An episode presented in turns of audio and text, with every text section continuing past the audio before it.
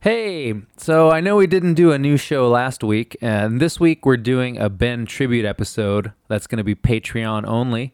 Uh, we're getting the whole band back together for that one, including Brett. So we're going to do that one Patreon only and uh, donate the proceeds to charity. So that should be a good one. Um, in the meantime, I thought I'd share this interview I did with Phil Rosenthal. Phil created Everybody Loves Raymond, and he has a new food show out on Netflix, Somebody Feed Phil.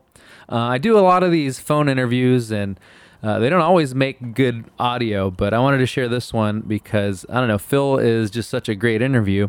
Um, I can tell he's good because when I get the transcripts back, I barely have to edit anything. He just he naturally speaks in uh, complete sentences, which is nice to listen to and to transcribe. He's great.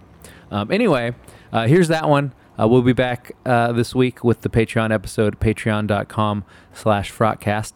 Uh, enjoy. Yeah, yeah, yeah, yeah. Oh, yeah, yeah. Everybody take your seat. I got a presentation. You're gonna sit right here. We're gonna have a celebration. Everybody here, look at the spreadsheet. Everybody Uh, get you ready up for me? on dance I am floor. ready. Your Can you hear me okay? I can. Yeah, you sound great. I sound great. Very nice.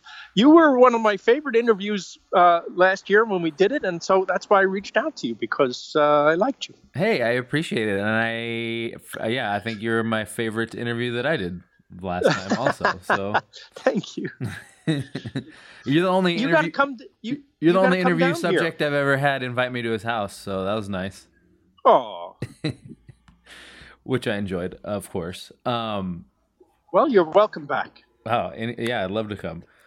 Um, I was gonna ask. So my first question was gonna be like, how do you pitch a different food show? But then I read some Right. interviews and I found out. I mean, it sounds like it wasn't so much a different show. You were trying to uh, get get your get your your blast show back on TV, basically.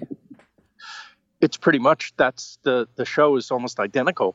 Uh, the difference is it's shot in 4K ultra high definition, Mhm. right? The budget is much bigger just to accommodate that.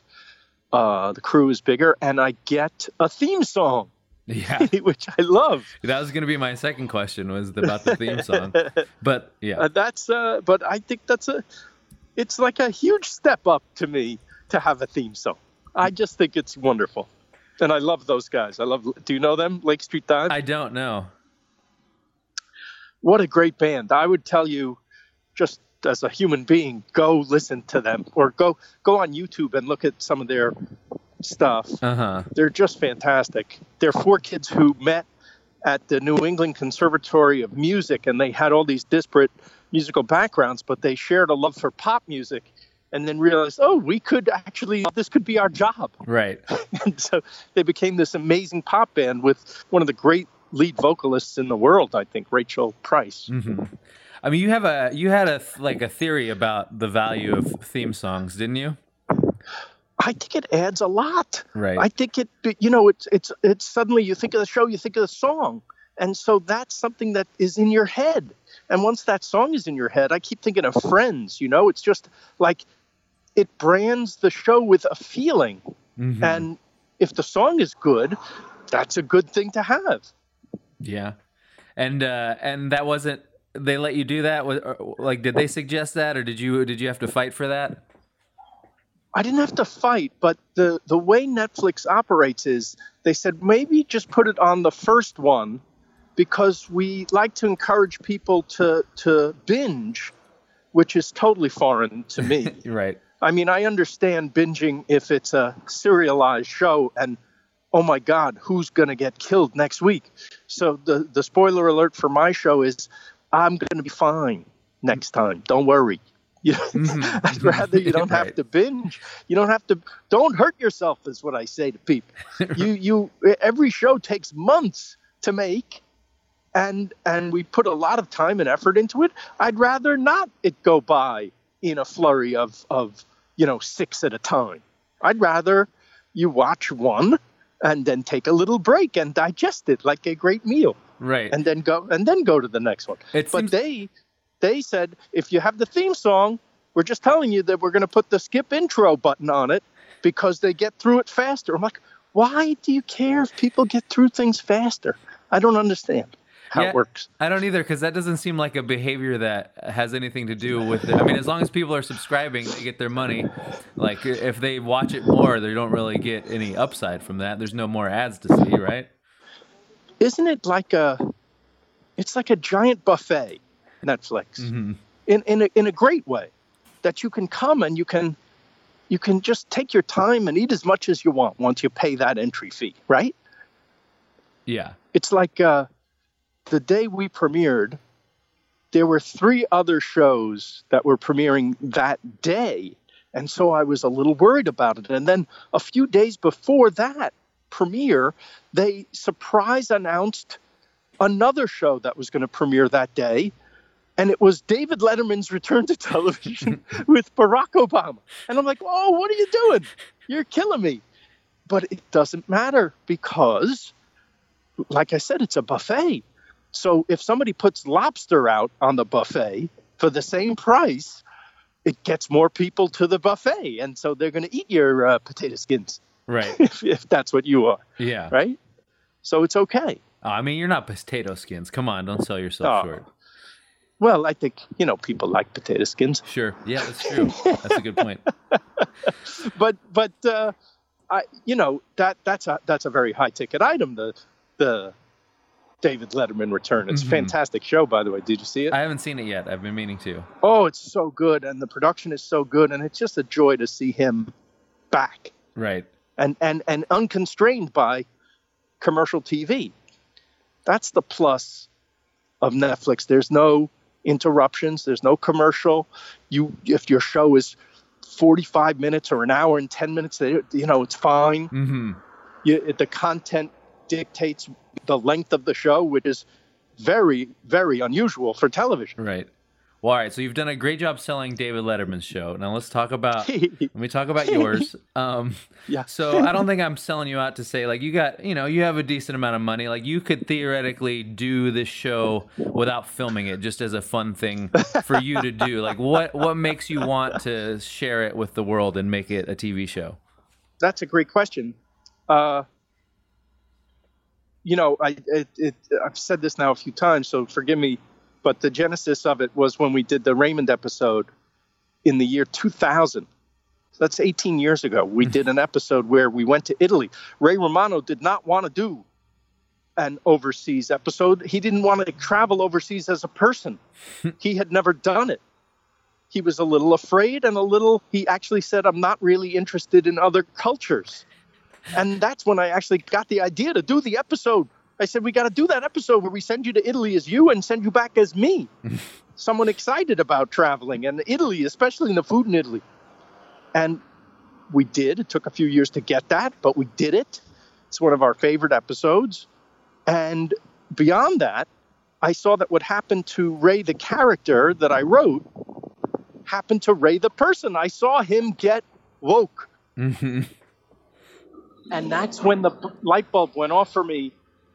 I want to do this for other people. I had this vision of a show that could be a fun take on a food and travel show because Bourdain already existed, I believe. Yeah. And of course, he's the, the godfather of these shows and he's phenomenal. But here was my one line pitch, which you may have heard before too. This was it. It was, I'm exactly like Anthony Bourdain if he was afraid of everything. Yeah. It's a good pitch. And that, and that kind of sealed it because people get it right away. It's, it's, it's a Bourdain for the rest of us who aren't Bourdain yeah. who are watching Bourdain going, he's amazing. I'm never doing that. Mm-hmm. So I, I feel like I have my crowd that I, I almost represent of, of people of people who are next to me on the couch sitting and watching. And I actually think the world would be a little better if we all traveled and experienced other people's experiences. And beyond that, it's the best thing you could do for yourself. Mhm. I don't have to tell you. You you know if you travel, Yeah. there's no more mind expanding thing in life we can do.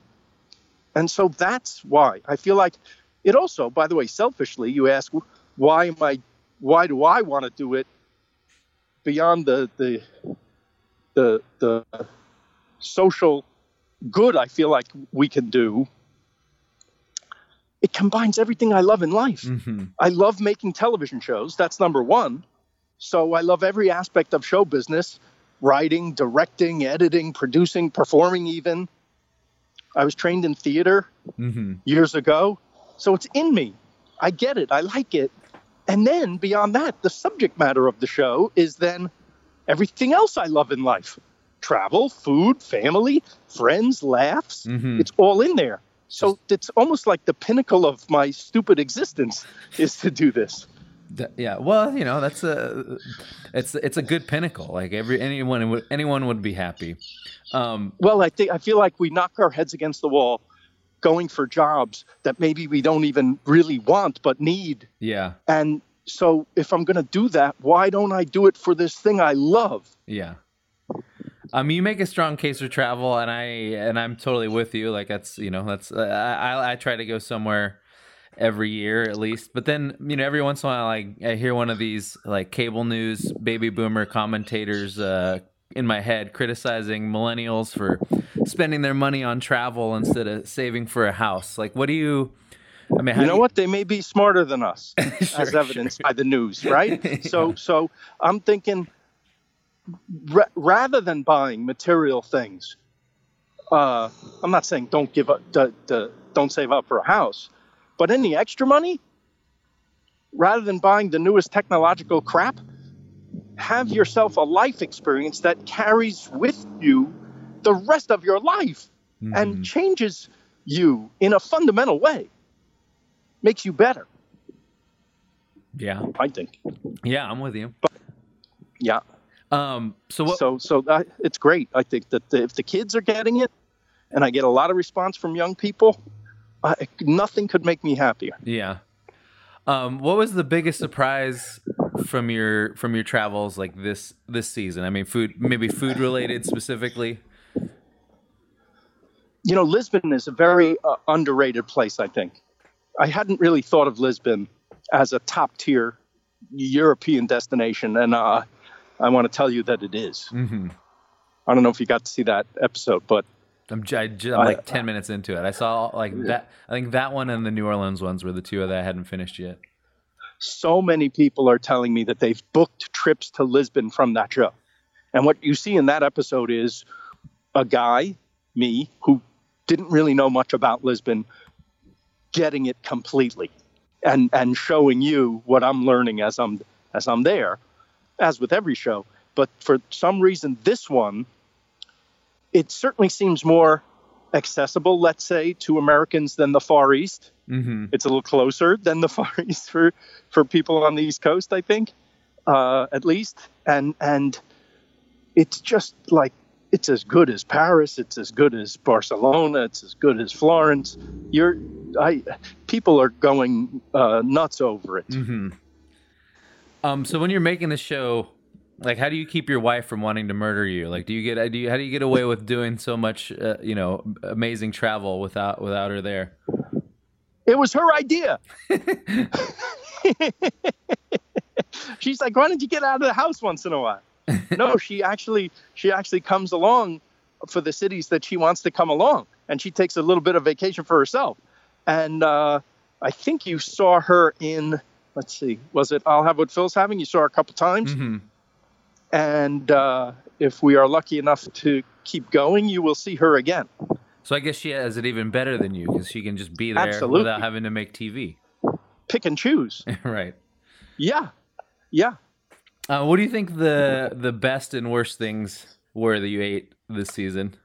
Uh, let's see. There's always something amazing in every city. There's always something in each place that the crew and I look at each other and go, let's come back here again off camera Mm-hmm. to have this again. Right. And so, like in Chiang Mai, in, in Thailand, there was a, this bowl of khao soi Mm-hmm. it- it, uh, I don't know if you saw that one, but it's it's did, this yeah. bowl of uh, bowl of coconut curry soup with fresh pasta in it, with big pieces of chicken or beef, with pickled mustard greens and onions and shallots and uh, cilantro and, and chilies. And then on top of everything is crispy noodles. So everything is working in that bowl. It's Mhm. just the best bowl of anything you ever have. And it's a dollar. it's a dollar. It's a dollar fifty if you want the chicken beef combo. He's got a deal going. Right. I'm telling people that the best things in life are free or a dollar. Yeah. So that was that was one of the absolute best things I had. But I could pick something from each city that was, you know, almost worth the trip alone. Right. And and then there's the bad stuff, which is bad to me. Everyone else has, you know, I went with Bill Esparza to uh, Mexico City Mhm. and I loved it. I loved it. I, I had, you know, we all have these preconceived notions of what it's going to be like, and is it safe? Is it not? It's perfectly safe. You go to neighborhoods that are, you know, ninety percent wonderful, Yeah. and uh, you avoid the neighborhoods that maybe aren't so wonderful. Just like here, yeah. just like here, there's parts of San Francisco you don't go to at night, right? Right. Yeah. I mean, definitely not So- without not with not without good shoes on. That's for sure. Yeah. so there's, so it's the same. Yeah. And so, uh, but he took me to this place in what he told me was not a, a great neighborhood, but it was perfectly fine when we were there during the day. And he gave me three tacos. He said, I'm not going to tell you what's in them. Bill is a taco expert. hmm He's written books about it here in LA. And, you know, this is not my favorite thing to have surprises that involve meat. hmm Uh, and I took a bite of the first thing, and it was, to me, not so good. Bill likes it, but to me, I needed water right away. It was a cow's udder taco. You can't even get that in America. Why? Well, first of all, what did it taste like? And secondly, like, why why can't you get that in America? I don't know. It's not. It, I guess it's not sanctioned for consumption. Uh huh. right? Uh, what did it taste like? I couldn't figure it out. It was quite unpleasant to me. And as soon as he told me that it was an udder, the flavor, the idea of the flavor came flooding into my head. And I Uh-huh. didn't say this on camera because I didn't want to gross people out. Yeah. But it tasted like there was some old milk left in that udder, oh man. right? Yeah. So that's not something I look forward to having again. Maybe what if they what if they do it and they soak it real well before beforehand next time? Get it real cleaned out. Maybe. sure. But how do you know? right. And and by the way, the very same taco, uh, Bill ate and he liked it. So Mhm. there's that kind of funky cheese thing going on, I guess that they is a delicacy. But you know, everything depends on what you've been raised with, what you're used to, in addition to everybody's palate being different. Well, you you liked the one that was lungs, right? I did because you know if you didn't tell me, it looked. By the way, that one looked the worst. It was black.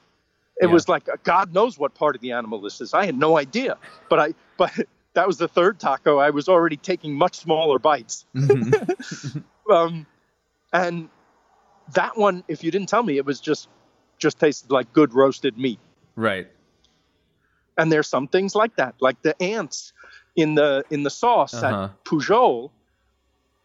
Uh, I'm not I'm not thrilled about eating bugs. Sure. I'm not I'm not like uh, Bourdain or Zimmern and or or these guys who they want to try everything. I'm a little nervous. I'm a, I am afraid Mhm. of bugs, eating bugs. I don't I don't get excited about it.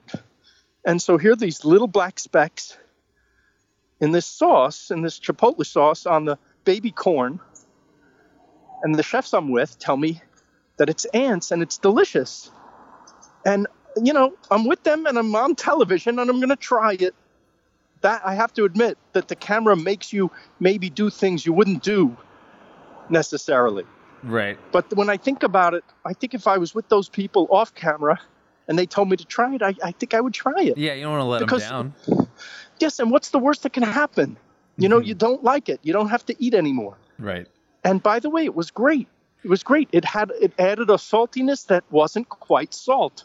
So I, want, I wondered. again, if- I wondered about that Yeah. baby corn. Was it? Is it like the little? Is it like the Asian uh, thing that's in um, Big, where Tom Hanks is, gets the baby corn and he tries to eat it like regular corn, or is it actually It is- from the corn plant? Then it's smaller. It's actually from the corn plant.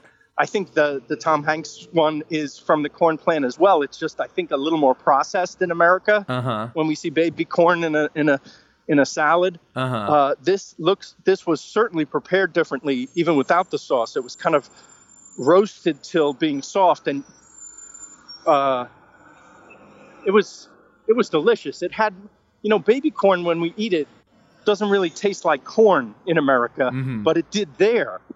And by the way, so did those tortillas. You you saw the homemade tortilla segment. Yeah, I was actually gonna. That was one of my questions. Like, I, I was getting Yeah. infuriated at how easy they made tortilla making look. I mean, not not the grinding part because everybody knows that's hard, but like the actual combining the paste and the and and grilling Yes. it. I've tried that so many times that it never comes out good. And they were just, she was just tossing these on there, and they're coming out perfect. And I don't. I want to know what the secret is. I think the secret is that first of all that that overnight soaking and the the soaking with the mineral, the stone, right? Mhm. That kind of limestone that that adds not only uh, it makes the water hot, which is mind blowing. I never saw that happen yeah, before, that where you add a rock to something and it, the water gets hot, and and but as it breaks down, it adds this great uh, nutrition to it. And so the Aztecs lived on this for years, years and years, centuries. And and uh, just tortillas had Mhm. nutrition. We don't even know what that's like. Bread like bread with nutrition in it, right? Unless it's added after. We've lost something and what these guys at that place are doing are preserving these heirloom varieties of corn. Mhm. And don't you know that with the nutrition comes the flavor? Right. which I didn't know until I think I read it in Dan Barber's book, that the more flavor a vegetable has, the more nutritious it is. Mhm. But Didn't know that. Yeah. Um yeah, I mean I don't even know I'm I'm not even talking about just grinding the corn like the part where they're just combining masa and water and putting Yeah. it on the grill like that and just pressing it. That's so hard. They do it like this tried it- perfect You try width. it by hand with Yeah. the stone. No, I It's haven't so tried hard. to grind it, but I've tried to I've tried to combine the masa and water and like, you know, roll it Yeah. out and, and grill it and it always comes it comes out like too hard or it's not grilled enough or it's grilled too much. I don't even know. You know, maybe having centuries of built-in experience helps. Yeah, um, um, that's what I'm guessing. Um, yeah, So that um so go, so go but into a man, different that that that tortilla, that tortilla was like somebody just picked you a fresh ear of corn, best one you ever had, and just rolled it out into a flat thing, Uh-huh. and it, that's what it tasted like. Amazing. That sounds Anything would be good in that tortilla. Yeah, I want to. I would like to try those someday. um, what? So going to a different episode, I was kind of fascinated by uh, Doctor Shakshuka from the Israel episode. Like I kind of want to, Yeah. kind of want to see a spin-off about that guy. And he he Yeah. seemed like he was maybe like too fat to close his mouth, or he had like a bre- like a breathing thing going on. You know, in Scarface, the, he has a line that I never forgot, which is "Don't get high on your own supply." right. and then so he was getting he he like teared up a little bit. Like I guess he'd gone he'd gone from going to jail to opening this restaurant. He went to jail. He went to jail for uh, not using the store next door, which was a shawarma place. Uh, he and his father were using it to change money in addition to selling shawarma, which turns out to be illegal. And while he was serving his, I think it was a short prison term, maybe maybe less than a year. I don't remember exactly, but it was certainly wasn't put away for life uh, for that um, he made shakshuka in the prison, and the, all the inmates started calling him the doctor, Doctor Shakshuka. I want to visit the doctor. Make me shakshuka. Mm-hmm. Even the guards, I think, loved it. and he he realized that this was his next venture when he got out, and it became the most popular shakshuka place in Israel. I mean, if I would just say consider consider a spin-off with Doctor Shakshuka. That's all I'm saying. I think we said it in the in the thing. We were like, "This is a great superhero origin story." yeah, and he's just interesting to watch in general. Absolutely, but you know, I didn't know that when we talked to him, he would start to well up, that he would get emotional. But Right. why wouldn't you? Sure. I mean, You miss your father. You had a dark, very dark time in your life where you were actually had to go to prison. But no prison, no shakshuka. right. Um, so t- uh, w- tell me what it's like to go to Israel as an American Jew. Like the way my Jewish friends talk about Israel, it's like it's like they simultaneously love it, and then part of them is compelled to break its balls a little. And that's there seemed to be Yes. a little, little of that in your show, also. I think that's part of being Jewish. right. uh, uh, is to question everything and to complain and to i talk about that at the beginning i talk about how i had this experience oh i'm passing a guy with a i'm sorry i'm walking right. outside it's so beautiful here Yeah, yeah. how is it up there Uh, it's nice today. Yeah. Well, it rained this Yeah. morning, and then now it's nice. yeah uh, i think these leaf blowers should be banned yeah. It's actually it's Speaking- the audio's not too terrible, so it's fine. speaking speaking of uh, old jew why do you need a leaf blower there's a new thing out now called a rake um so